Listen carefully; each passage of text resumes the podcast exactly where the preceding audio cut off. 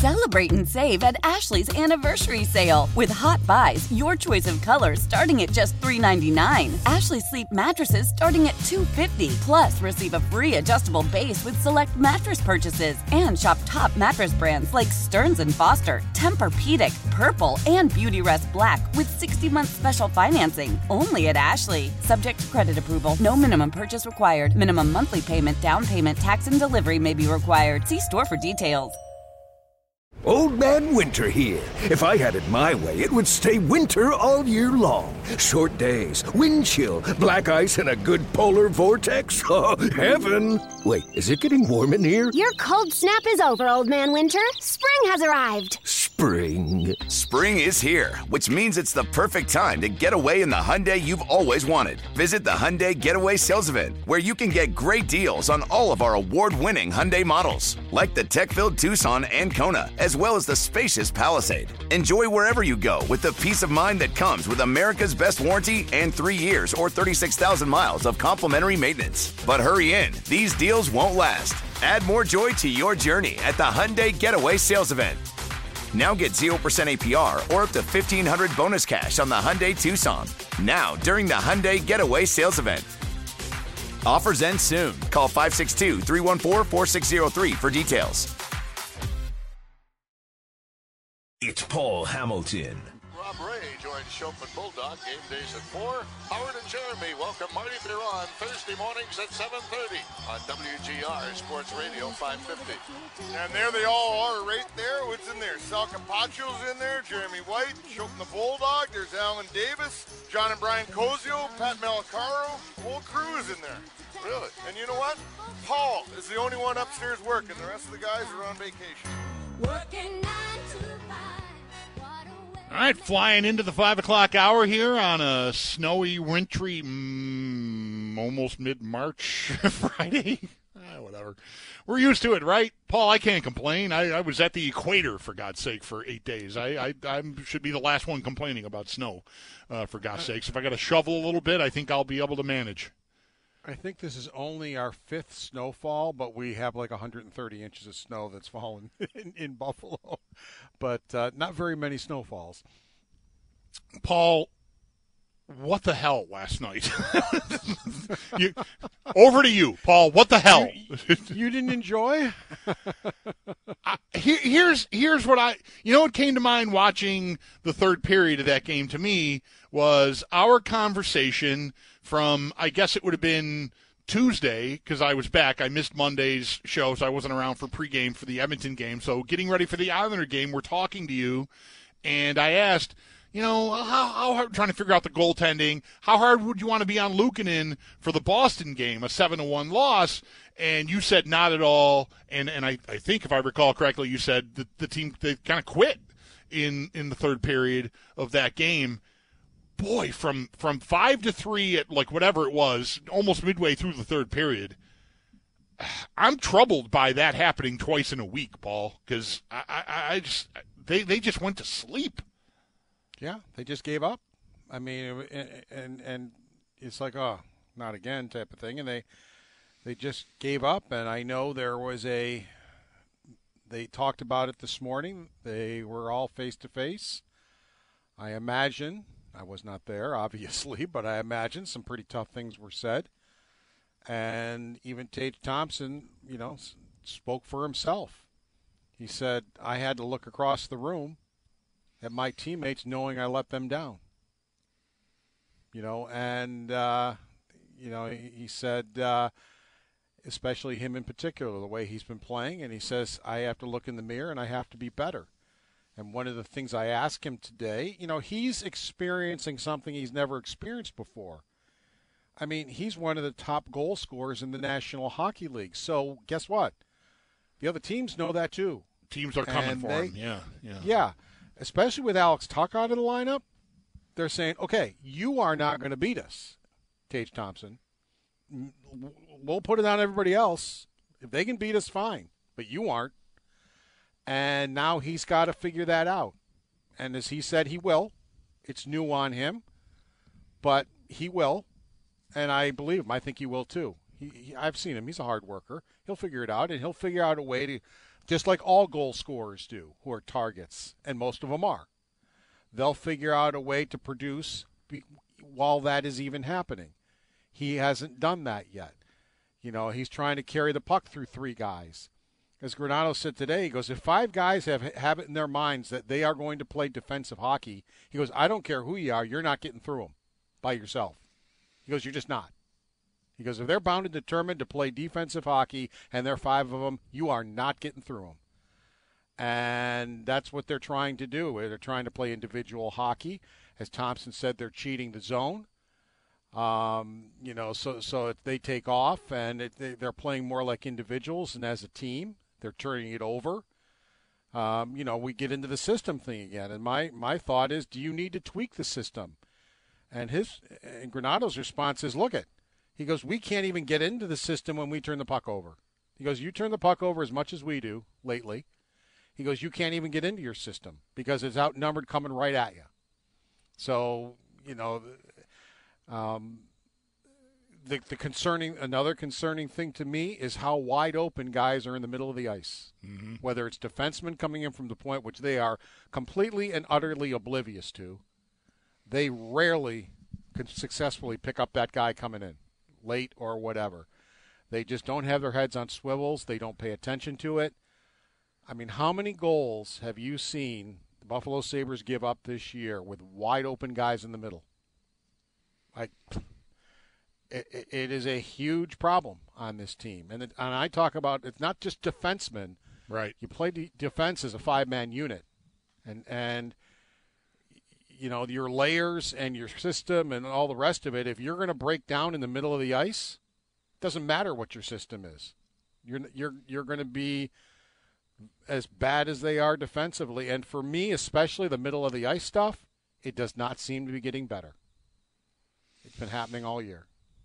I'm I am glad to hear that there you know I'm not surprised but still I'm glad to hear that there there was a meeting and I and I, I uh, you know players you know hashing this out and and I do hope some difficult conversations uh, were had uh, because Paul you know it happening twice in a week the, the the flatness at home that we've seen multiple times here not just recently really through the year their home record is is bad and um I, I I, I, I, I guess I'm. I don't want to. I don't want to get all the way to. I'm worried about it, but for a team that boasts of such a camaraderie, like such a closeness, the chemistry, like, and you know, we've talked about it plenty, and and we all like it that this group is tight knit. They want to be together on the road and at home, and and do things together and support one another.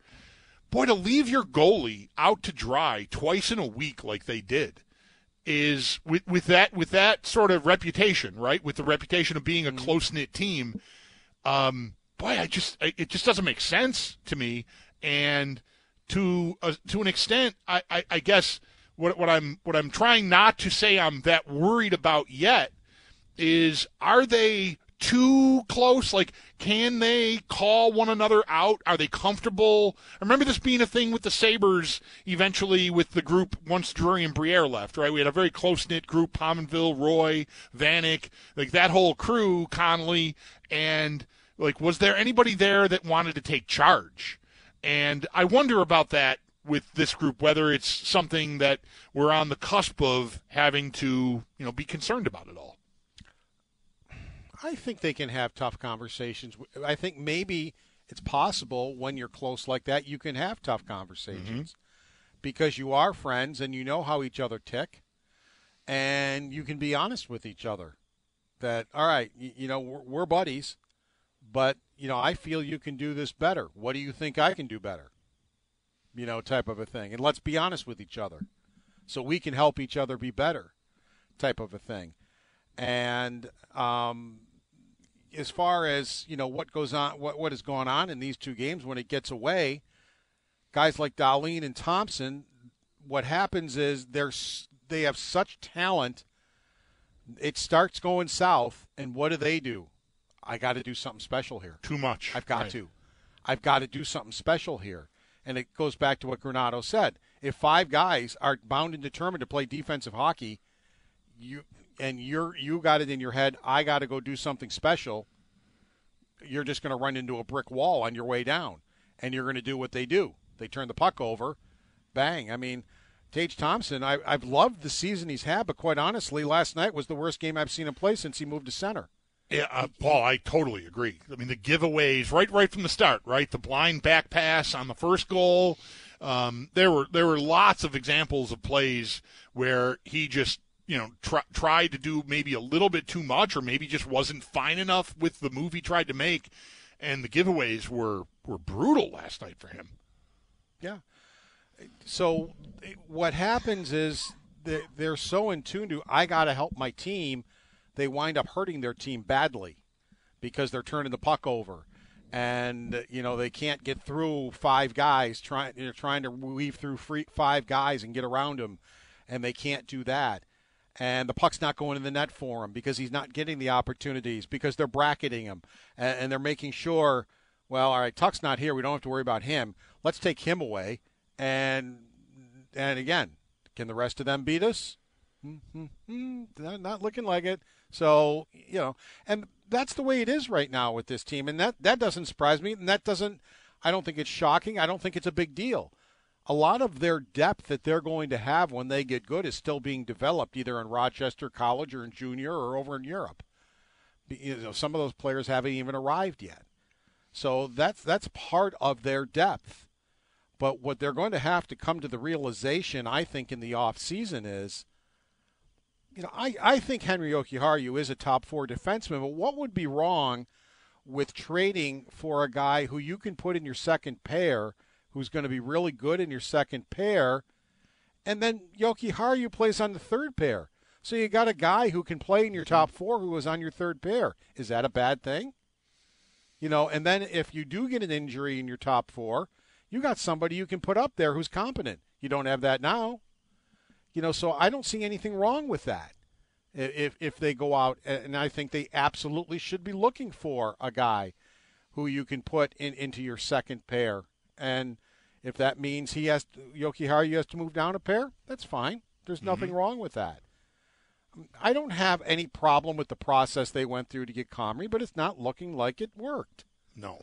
You know, and I'm not just going by 10 goals. I'm I'm not throwing last night on him hardly at all. I mean, a little bit. And, mm-hmm. you know, Granato talked about they thought about pulling him, and I'm guessing it might have been at the end of the first period. Yep. When it was basically a 3 nothing game, and they, they scored very late to make it 3 to 1. Maybe that's what saved him. You know, that they did score late to make it 3 to 1. I a thousand percent understand why he didn't get pulled late. Had Craig Anderson been my the backup goalie, I would be ripping them to shreds that they left him in there. I'm not throwing my guy who just turned 24 years old yesterday into that. You already did that once in a week. I mean, you hung him out against the Boston Bruins, Yep. and he was not happy about it, eh, and nor should he have been. So, Eric Comrie, sorry, I'm, I got to keep you in there. I, I am not putting my young goaltender in that situation the way this team is playing right now. I apologize that you got to take the hit, but you got to take the hit because I'm not putting him in it. Now, but if it was Anderson, yeah, I would have. I would have. If they didn't make the change, I'd be all over him.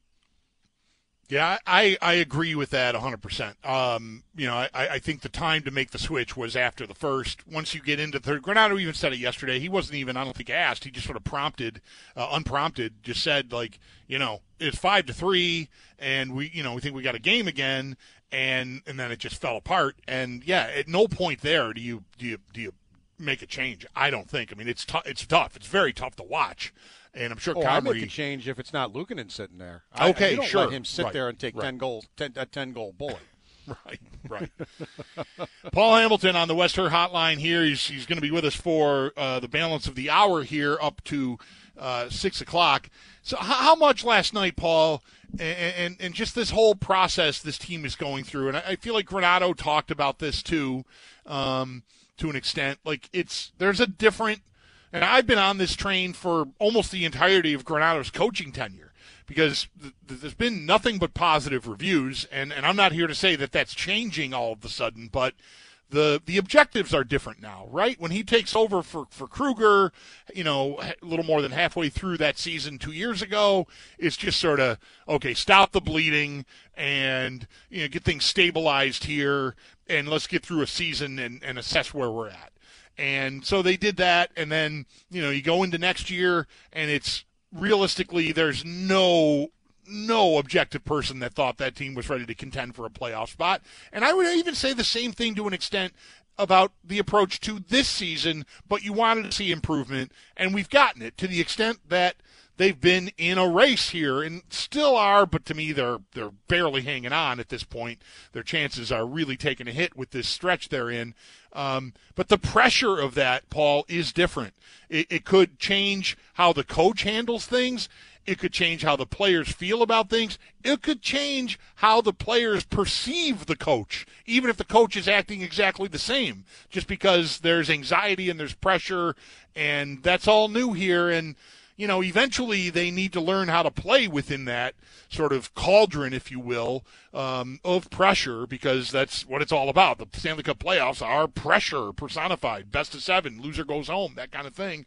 Um, and you know, I, I get that it's a process. They got to learn how to do that, and it seems like maybe some of them or all of them are struggling with that. Yeah, it's not. Um, yeah, they got to learn, and they. But last night was not a young team, and they and Don brought it up again today. I'm sorry.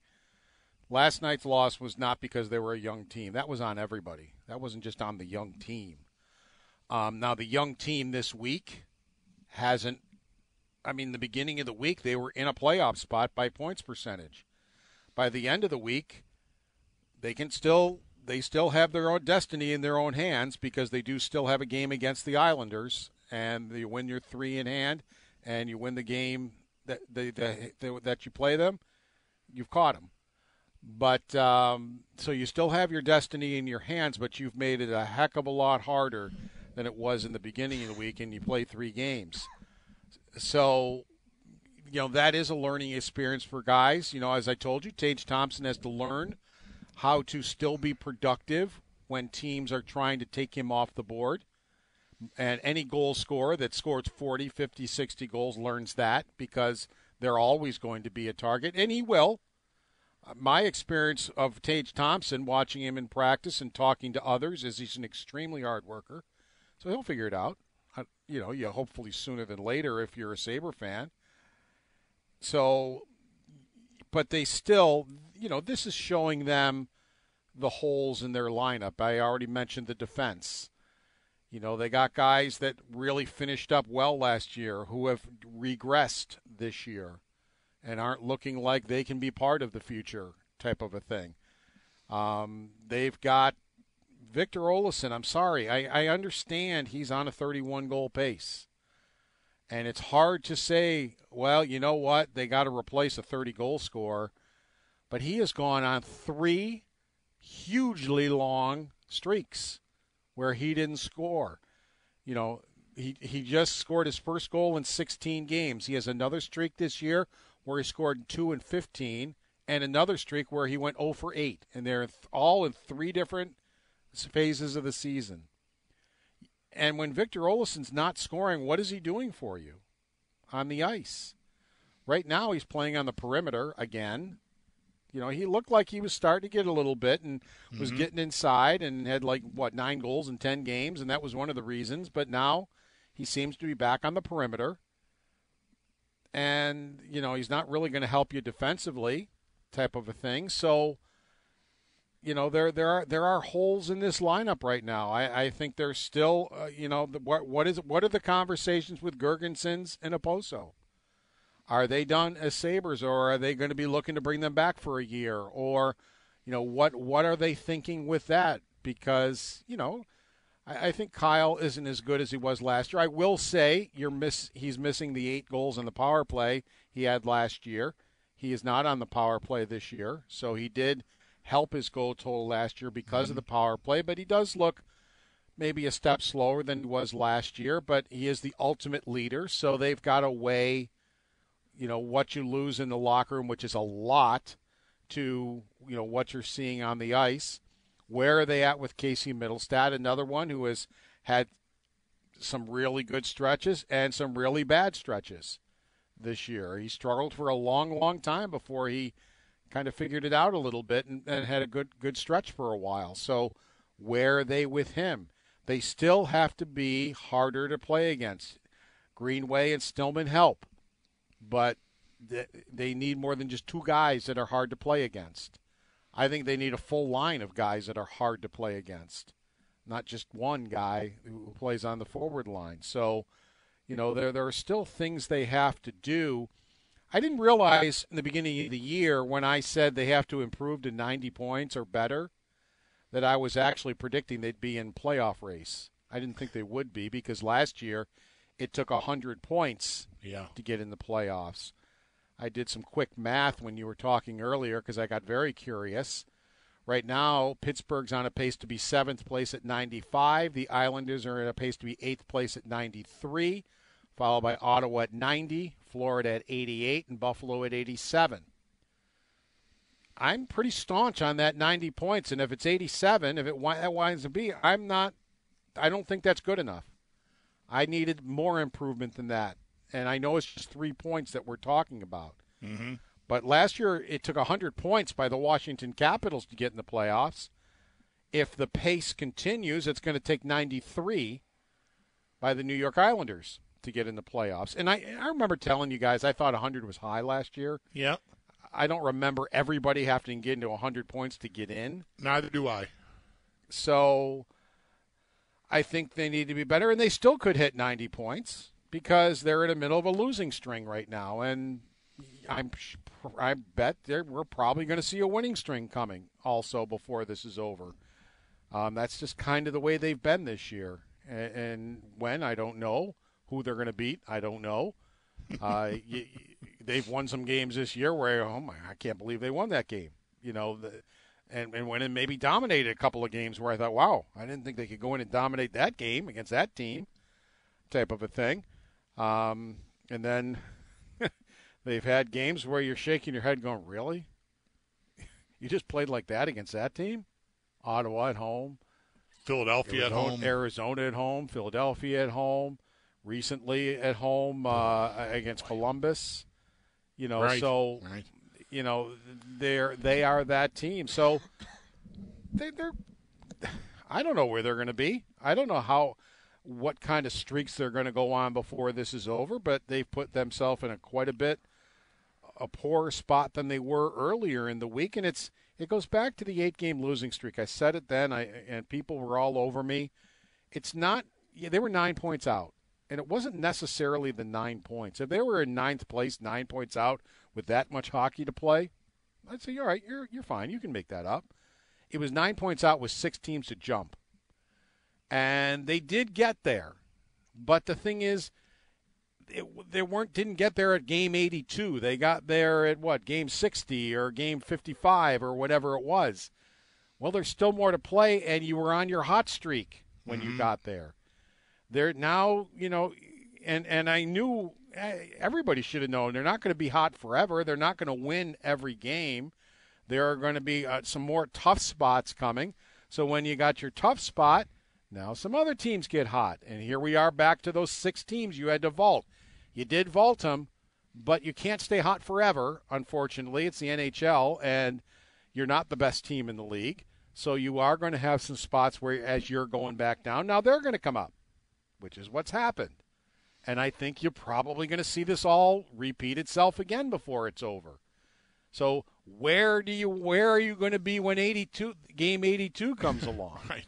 Are you on a fairly long winning streak, or are you on a winning streak before that, but now you're on a losing streak, trying to hang on or just trying to get in there? Who knows with this team? All right, Paul. Let's uh, let's take a time out and um, let's be ready to talk about goaltending both this year, the rest of this year, and moving forward because that that still you know go figure. We're talking about goaltending uh, the afternoon after they give up ten goals. Um, again, not that it was all on on on the goalie last night, but uh, we'll spend some time on that as we move forward. Paul Hamilton with me for the balance of the hour here.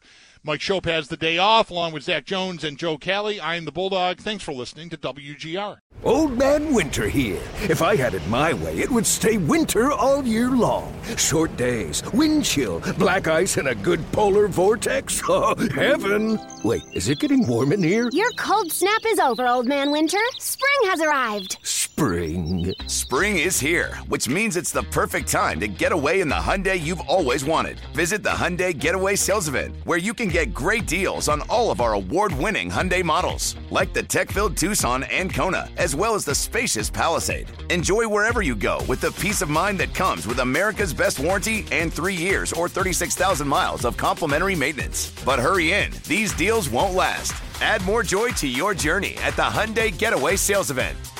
Now get 0% APR or up to 1500 bonus cash on the Hyundai Tucson. Now, during the Hyundai Getaway Sales Event. Offers end soon. Call 562 314 4603 for details.